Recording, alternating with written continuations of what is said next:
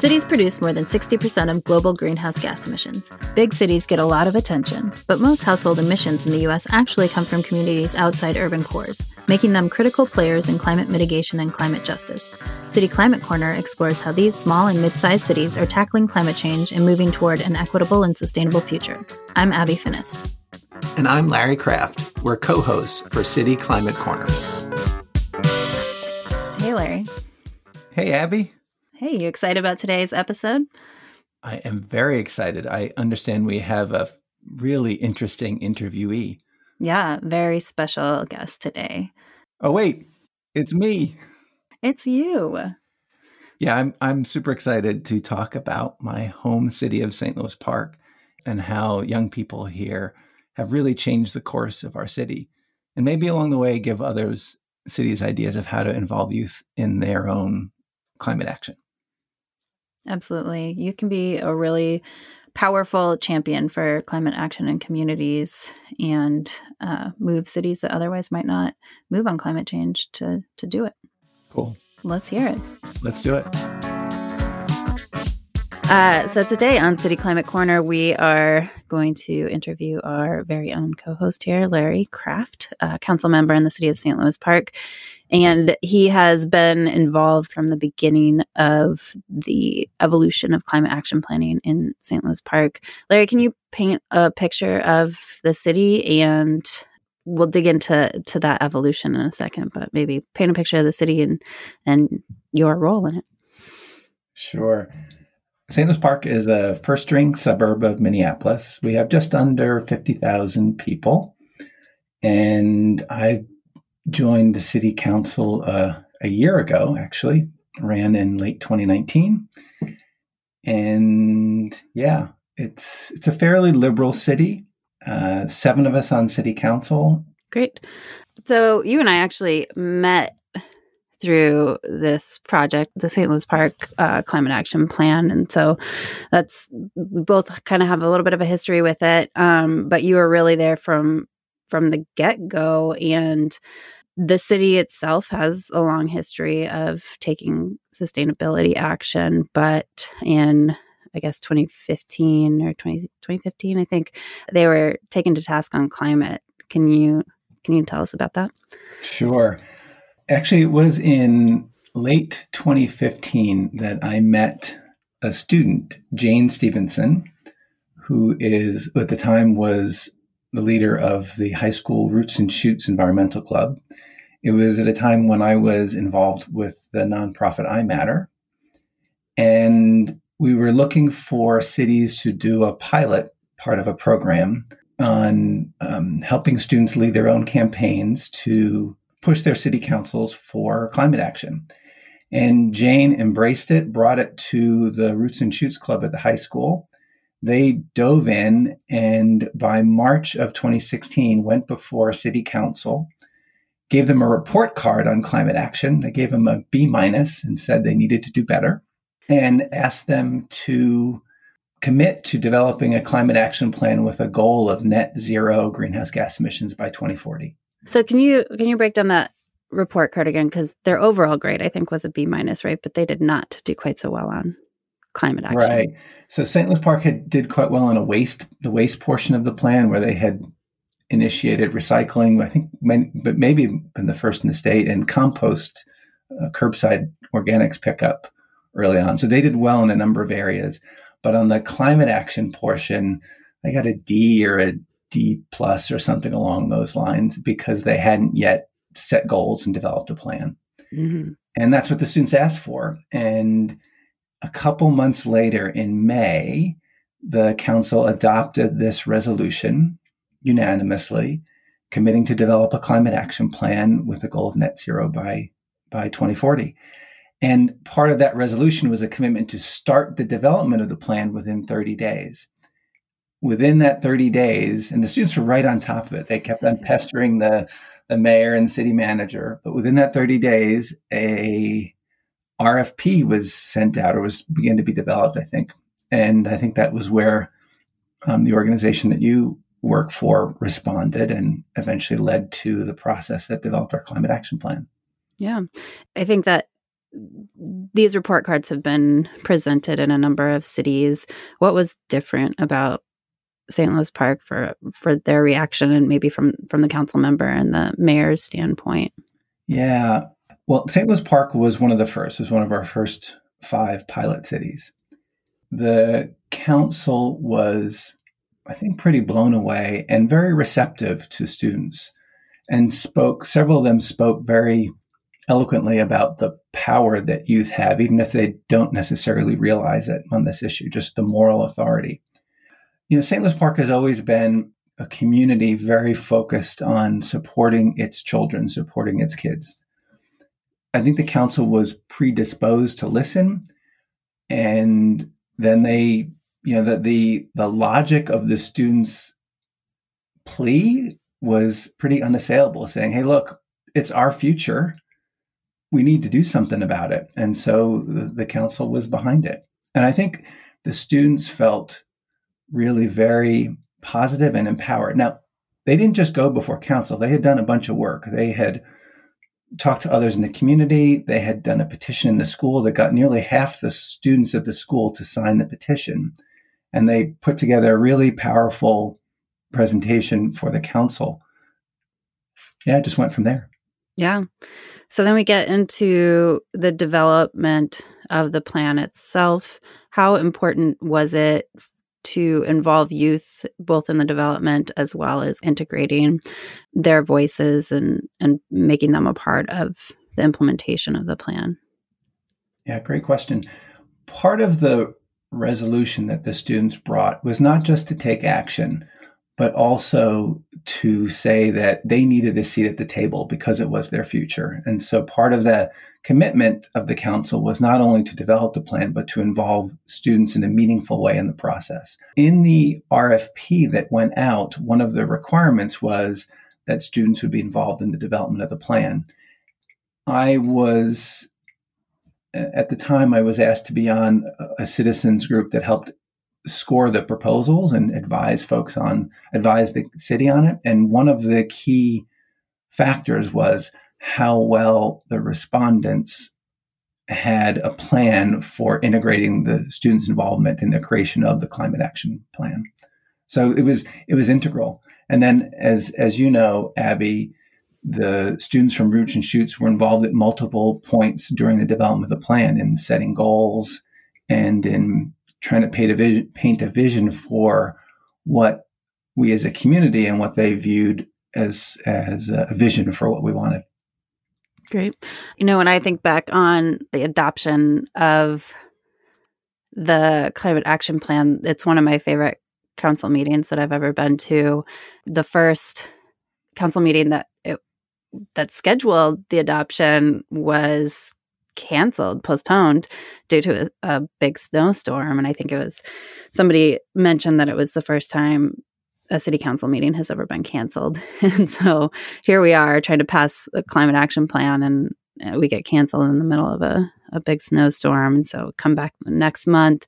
And, you know, the room is filled with high school students, middle school students. When the council adopted the climate action plan, the room erupted and you know i've not participated in a city government um, forum like that before or since where you know there's there's so much cheering and, and joy that comes from that. So you know what what message does this send to those young young kids who were in that room who worked so hard and then they they see this happen? What sent what message does that send about working with city government and and their their power well, I want to uh, point out one thing too. By the time that the plan, the actual plan was developed and adopted, the students that initially started it, most of them had graduated because it took year and a half, two years to from beginning to of the resolution to actually having a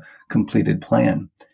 But what happened along the way was that the younger students in the environmental club took over as leaders. And so we're now on the fourth generation of leadership of that club. The results that they saw and the passion that they feel about it has been passed on. And that's been really phenomenal to see. I think the message that it sent those students that work so hard was that their voice matters. They can look back and see how they've changed the course of the city. I mean, it is forever different based on what they've done. And not only that, what happened in St. Louis Park then had a ripple effect to other communities around Minnesota and even other places around the country. So they see that their voice matters. And I've already seen from many of them that have gone on to do other things in, in, in their lives in the, in the colleges where they're at now, where they've taken leadership roles and, and gone on to other things. So I think it's, it's incredibly empowering and it also encourages further civic engagement. That's great. So we'll fast forward a few years. You know, the city has been implementing a number of initiatives from the plan and has has been making some real progress.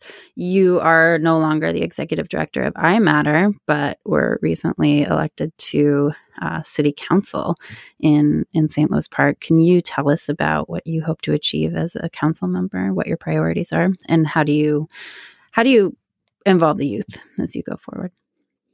Well, so my my journey to deciding to run for council really is based on what happened was initiated by that meeting with Jane Stevenson back in 2015. I had no plans to to run for St. Louis Park City Council, but you know, I had made a shift now about about 8 9 years ago from a tech oriented career to focused on trying to do something about climate change, mainly because I'm just terrified for the future that um, that my kids are inheriting from us.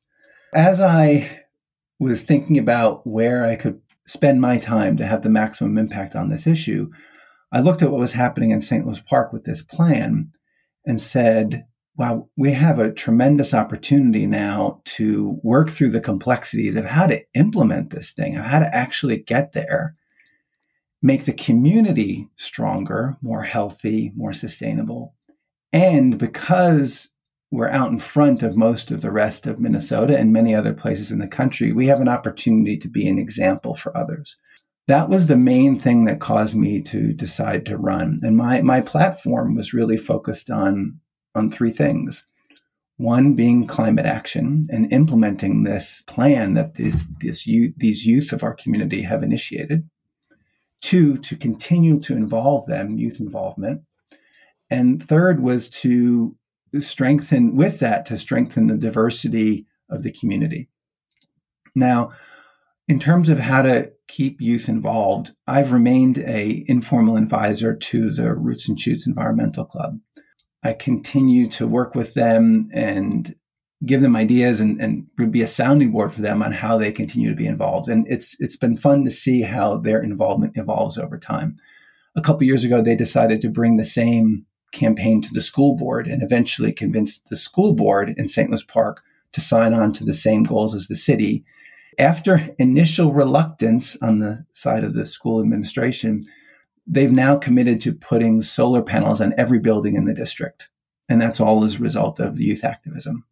That's how, you know, we keep, you know, I try to keep, um, keep working with youth, not, not instructing them on what to do, but listening and finding where their passions are. The, the current leadership is really interested in food and food sustainability in, in St. Louis Park. And so that's an area that more time is being spent on now. Mm-hmm.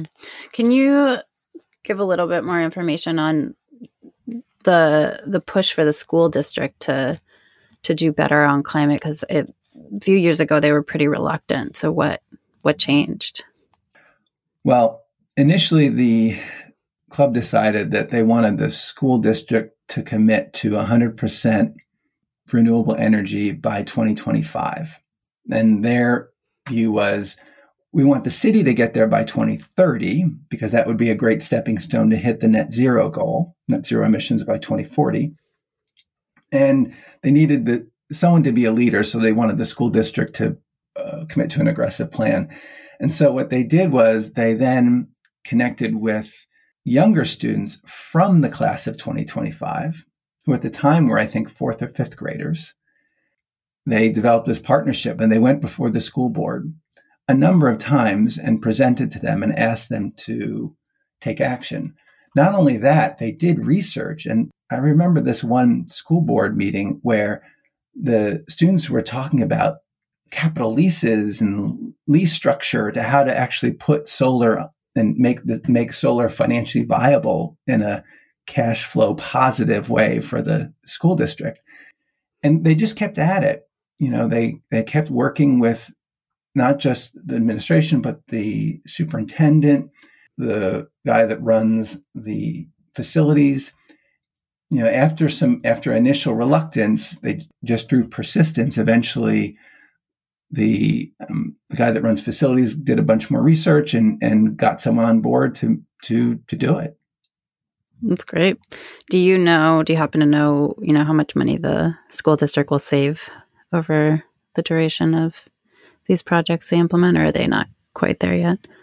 Oh, that's a great question. I what I what I remember is that when it's all said and done, the solar that's going on will supply over half of the electricity for the school wow. district. And it, it is in the tens of thousands of dollars, mm-hmm. but I don't remember the specific number. Yeah, cool. Uh, anything else you want to highlight from St. Louis Park? I guess the other the other piece as we implement this, especially this past year, when we've had the COVID crisis, the financial crisis as a result of COVID, as well as the racial justice crisis that's been highlighted by the by the murder of George Floyd. And, and by the way, George Floyd was a resident of St. Louis Park, right. so you know, it caused uh, as it caused introspection and reexamination everywhere. It did so quite a bit here. As that all has happened, one of the things that I've realized and I've pushed is that these are all crises that are happening now, and one is not more important than the other. They're all of equal importance. They're all they're all crises that we need to address simultaneously. We we can't say, "Hey, look, we need to fix the climate crisis, so we can't we have to postpone work on racial equity or COVID." And, and vice versa. You, you can't do that, right? You need mm-hmm. to find ways to address all of them is it, one of the things that I've been really happy about in joining council in St. Louis Park is that prior councils set a, a core set of of strategic uh, strategic framework, strategic goals for the city. There are five, but the, the really the probably the two that we spend the most time on are racial equity, racial justice, and um, environmental sustainability ingrained in what we do as we think about how we implement this plan is not just how we lower emissions or how we get more renewable energy, but how we do that at the same time uh, in an equitable way and trying to make investments in sustainability that also can help us address the racial injustice that's that's around. Yeah, you know, I've been doing a lot of thinking about reversing the approach where you know from a practitioner standpoint we often come at it with well we have to reduce greenhouse gas emissions and there's these co-benefits of cleaner air and more equity and all these things. But you know if we look at it from the standpoint of centering people and what's good for people then the co-benefit is really dramatic reductions in emissions no, I think you're you're spot on, and it, it's encouraging to see more and more people start to get that and starting to center people and thinking through those actions that you know have that duality of of making our lives healthier and and making the planet healthier. That's, that's a your point on people is a good one. I mean, an, an example of that in St. Louis Park is is work we're doing on something called Connect the Park, mm-hmm. which is a a project that was put in place. I mean, the, the origins of it are over a decade ago, but of a way of providing different mechanisms for people to get around St. Louis Park other than using cars. Right. And we've been going through a rethink of that to center more around people. I mean, the initial goals of it were, hey, we need a we need a network of, of ways of people to for people to walk and people to use bicycles, which was which was great. But one of the things that we've realized and taken a pause to do a rethink was that it quickly what, what happened was the network became the goal as opposed to the outcomes from the network. And so we're trying to think a lot more carefully now about what are the outcomes we want from this and how do you measure them on usage, on giving people uh, from all parts of the city and all walks of life better access to things that make their lives better, right? Whether it be food or jobs or things like that. So really trying to really rethink about it on a on a on an outcomes for people basis. So I, I resonate a lot with what you said. Yeah, I don't think you mentioned it in the beginning, but one thing that I think is really unique about St. Louis Park as a suburb is that it is a pretty dense suburb relative to to most even inner ring suburbs of Minneapolis, and I think it's close to fifty percent or about fifty percent is multifamily housing, and so there's, you know, there's a lot that the city can do to reduce vehicle miles traveled and think about alternative modes. And you have light rail coming in. And so um, it's really kind of an interesting time to watch what's going on in the park. So, yeah, you're, you're yeah, you're you're absolutely right. And I did neglect to mention that up front, but it, it's densely packed. We're pretty much fully developed, and yet because of the desirability of being close to the city, but also yet still not a not a a metro city feel, quite a desirable area a decent amount of diversity and the fact now that we have we'll have three light rail stops coming in being built now coming online in early 2023 that is all combined to create a lot of development a lot of interest in in putting more multifamily housing in. We've set some goals for ourselves in terms of making a a large portion of that affordable but with that we have challenges of prices going up and and how do you deal with that not wanting to price the uniqueness of St. Louis Park out of the city with as we develop. So it, it's an interesting time. Yeah, for sure. Well, we veered a little bit away from from the the youth. And by the way, every time I say the youth, I feel a little bit older. But our young leaders. Well, thank you for taking the time to chat and congratulations on all the success in St. Louis Park. Thanks, Abby. So, Abby, what are you, what do you think? What are your takeaways?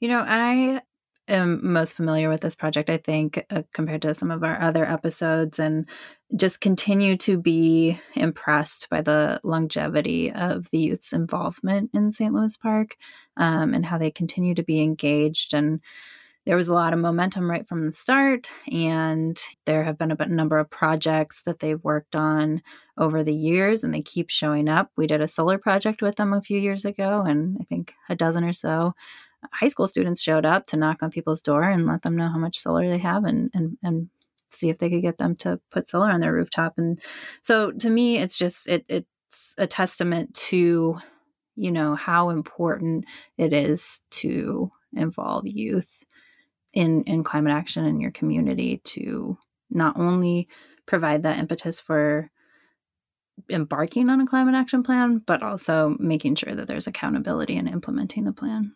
Yeah.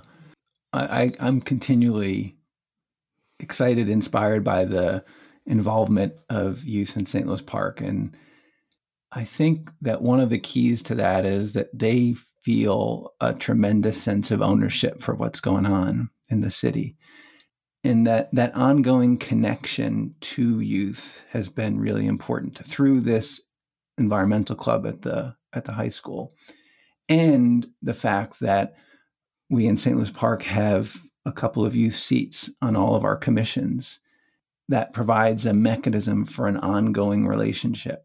It's really interesting to see how it's changed over the past 4 years where it started as hey pushing for action in the city and then it moved to in the school district and now there's you know the leadership now is very interested in food security in St. Louis Park and so that's a direction that that the relationship is heading so but but it's it's that ownership that you feel for what's going on here by being authentically involved and having stuff that they can really do and push for Yeah, I think that you know it's it's critical, and it's something that I hear a lot from cities. Is you know how do we get our elected officials on board? How do we get people interested? Well, have you talked to the youth in your community? Have you seen you know if they're engaged in this topic, if they're interested in this topic? Because if so, give them power, empower them to to bring their voices into the conversation, and you will see things start to happen for sure. So true. It just when a young person is up before a city council and saying, This is important to me in my future, it changes the dynamic. It changes the conversation. It changes the way people approach it. Happened in St. Louis Park. And hint, hint for a future episode, you should listen to when we talk about Goshen, Indiana, which is a more conservative place, um, but you've had quite an impact there as well. Absolutely. Well, I appreciate your work on this effort and what you've done in St. Louis Park is and and galvanizing the youth there, or at least, you know, directing their their desires and and what they want to do and with the climate in your city. Thanks, Abby. It's been it's been incredibly rewarding to be a little bit of a coach and and then let them take it where they want to take it. We hope you enjoyed this episode of City Climate Corner. If you like what you're hearing, make sure to subscribe and give us a review. If you're able, become a monthly supporter through Patreon. As always, you can find more information on this topic and resources from each episode's guests on our webpage, cityclimatecorner.com. If you have an idea for the show, send us an email at cityclimatecorner at gmail.com or find us on Twitter, Instagram, and Facebook. City Climate Corner is produced by Abby Finis and me, Larry Kraft, edited by me. Music by King Gizzard and the Lizard Wizard. Thanks for listening, and we'll see you next time.